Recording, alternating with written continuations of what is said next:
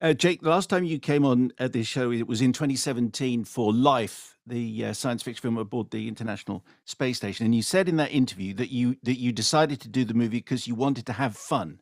That's mm-hmm. what you said. That's why you did it. And I, I'm imagining that you agreed to do this movie for precisely the same reason.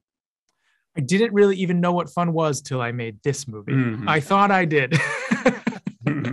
um, I uh, yeah, I think, you know, when you're in a more fantastical world, when you're in a space of action or when you're doing something that requires a lot of imagination, that's fun.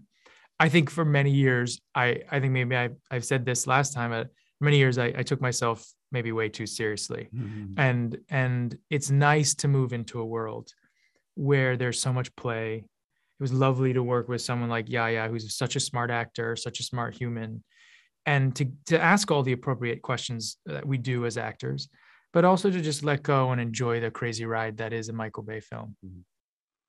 Because mm-hmm. it's a crazy ride to watch, Yahya. Is it a crazy ride to actually be on it? Tell us a little bit about the, the training that you needed, presumably, to drive at the speeds you're driving here. Well, first, uh, just the first thing that you said, you know, about it being a crazy ride to watch. This movie felt like it, it, making this movie felt exactly like what it looked like. Yes.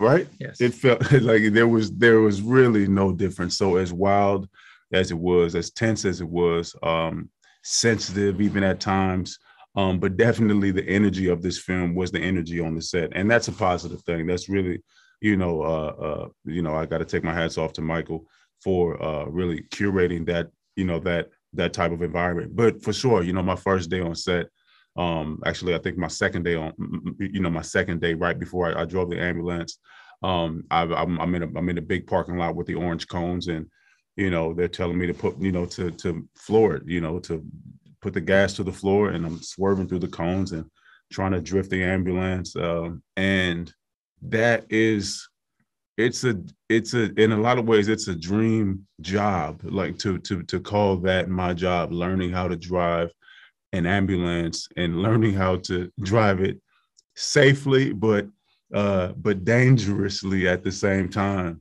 Um that's really cool man. I mean sometimes sometimes things are just cool you know and and and and you take it for that and and, and that's and that's what it was for me